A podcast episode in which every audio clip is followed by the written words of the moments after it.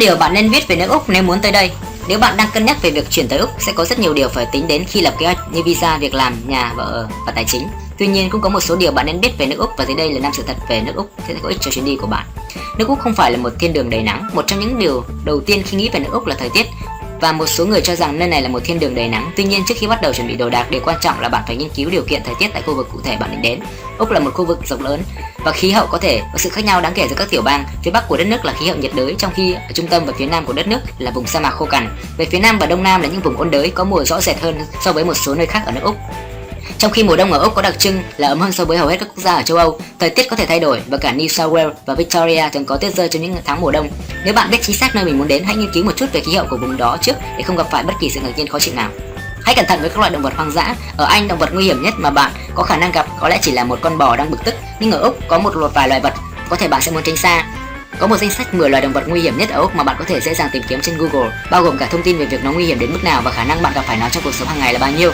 Trong top 10 có loài sứa hộp có nguồn gốc từ miền Bắc Úc, ong mật, một mối đe dọa chết người đối với số ít.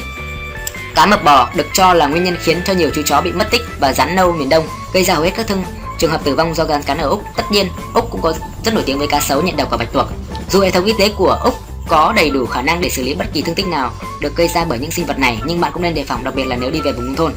Nhiều từ hay cụm từ ở Úc không có nghĩa như những gì bạn đang nghĩ. Là một quốc gia nói tiếng Anh, nhiều người sẽ dễ cho rằng đến Úc thì sẽ không cần phải điều chỉnh về ngôn ngữ nhiều. Tất nhiên, suy nghĩ này là đúng, nhưng chỉ ở một mức độ nhất định.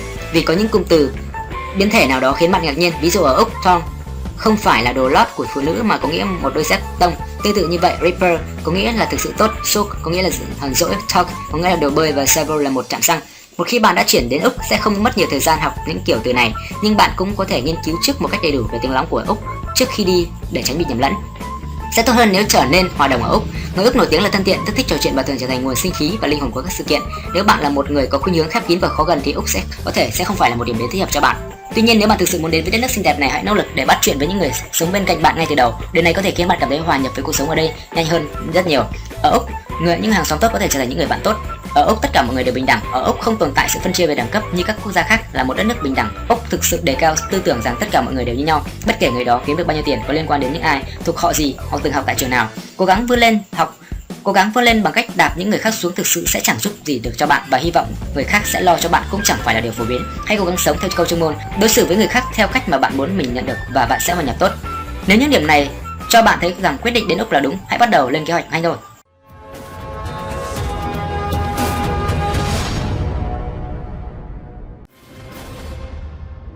Cảm ơn các bạn đã lắng nghe video từ cộng đồng người Việt trên thế giới. Nếu yêu thích video, hãy đăng ký theo dõi kênh. Xin chào, hẹn gặp lại.